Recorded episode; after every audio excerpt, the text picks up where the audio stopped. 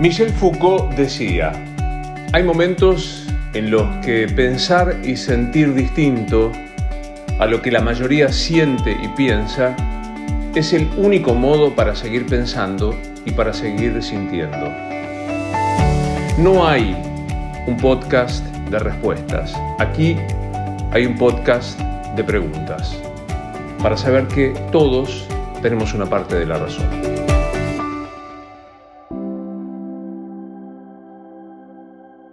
Hola, soy Luis Novarecio. Me gusta encontrarme con vos en estos podcasts. Muchas gracias por la cantidad de gente que nos escuchó y nos recomendó, porque nos permitió constituirnos en uno de los podcasts más escuchados de habla hispana. ¿A quién votaste? Nada, sé que no me puedes contestar, pero te hago una pregunta para tratar de entenderlo. ¿A quién votaste? ¿A quién vos votaste? ¿Lo hiciste por convicción o por descarte? ¿O por las dos cosas? Cuando uno va a elegir, me parece interesante resaltarlo, uno no, no se pronuncia como en un acto de fe. Cuando vos elegís a un político, no estás dándole un crédito absolutamente como cheque en blanco para decir creo en tal persona. Los periodistas cometemos el error muchas veces de preguntar a quién le crees. A los políticos no hay por qué creerles. Creo habértelo dicho. A lo sumo hay que buscar la cantidad de coincidencias más elevadas para decidirte por el voto. Siento que en la Argentina no solo el descarte es del elector, sino de los elegidos. ¿Importa si un político afana? ¿A vos te importa si un político afana? Creo que la clase dirigente no le importa tanto como uno supondría. Es impactante en esta semana que terminó escuchar la cantidad de argumentos de oficialismo y oposición, hasta hace 15 minutos invertidos, para justificar que el robo, el delito, la ilegalidad cometida no es tan severa comparada con los otros.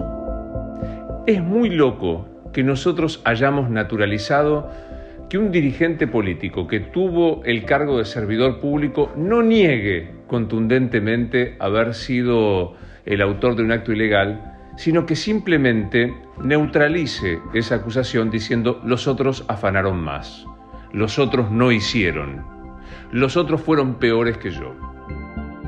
Cristina Fernández de Kirchner está intentando que Mauricio Macri pase por lo mismo que ya pasó cuando el presidente de Cambiemos estaba en el sillón de Rivadavia. Es muy interesante porque no se niega ni Otesur, no se niega ni Chicone, ni tantas otras cosas. Simplemente se dice Mauricio Macri fue peor.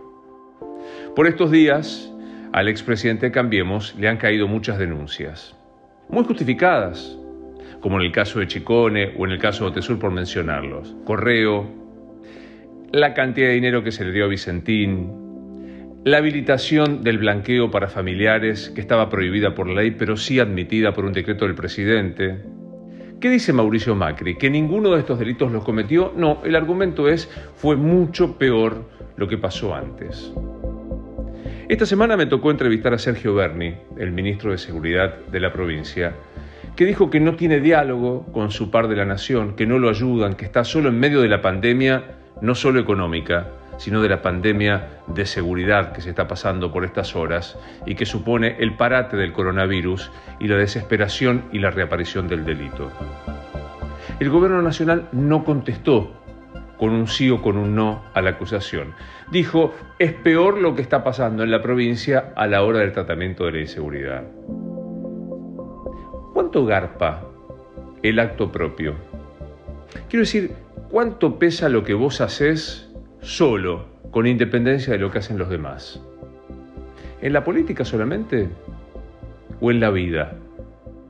¿Cuánto te importa lo que vos haces, las consecuencias buenas o malas, sin compararlas con los otros? Me parece, es una percepción, no estoy demasiado seguro de lo que estoy diciendo, como casi todo lo que me pasa con estos podcasts, y por eso lo propongo, para reflexionarlo, que en el momento en el que asumamos que un acto pequeño, banal o de gran importancia que supone un acto de gobierno, tienen que ver con lo que uno cree respecto de sus consecuencias, sin importar las comparaciones con los otros. Las comparaciones decían cuando éramos pibes que son odiosas, no estoy tan convencido de eso, pero sí creo que para justificar una consecuencia disvaliosa, no vale la pena buscar la compensación con lo que hizo otro también de manera disvaliosa. Es bueno que sepan los políticos que el delito del oponente no licua el delito propio. Si vos afanaste, no me autoriza a mí a afanar, aunque sea menos, creyendo que de alguna manera fui más benévolo con el ejercicio del poder. ¿Cuánto te importa si alguien afana? En serio. Te pregunto en serio. ¿Cuánto te importa si alguien afana y aspira a ser funcionario público? ¿O te conformás con que afane menos, pero dé la impresión de que un algo más se hizo mirando para el costado?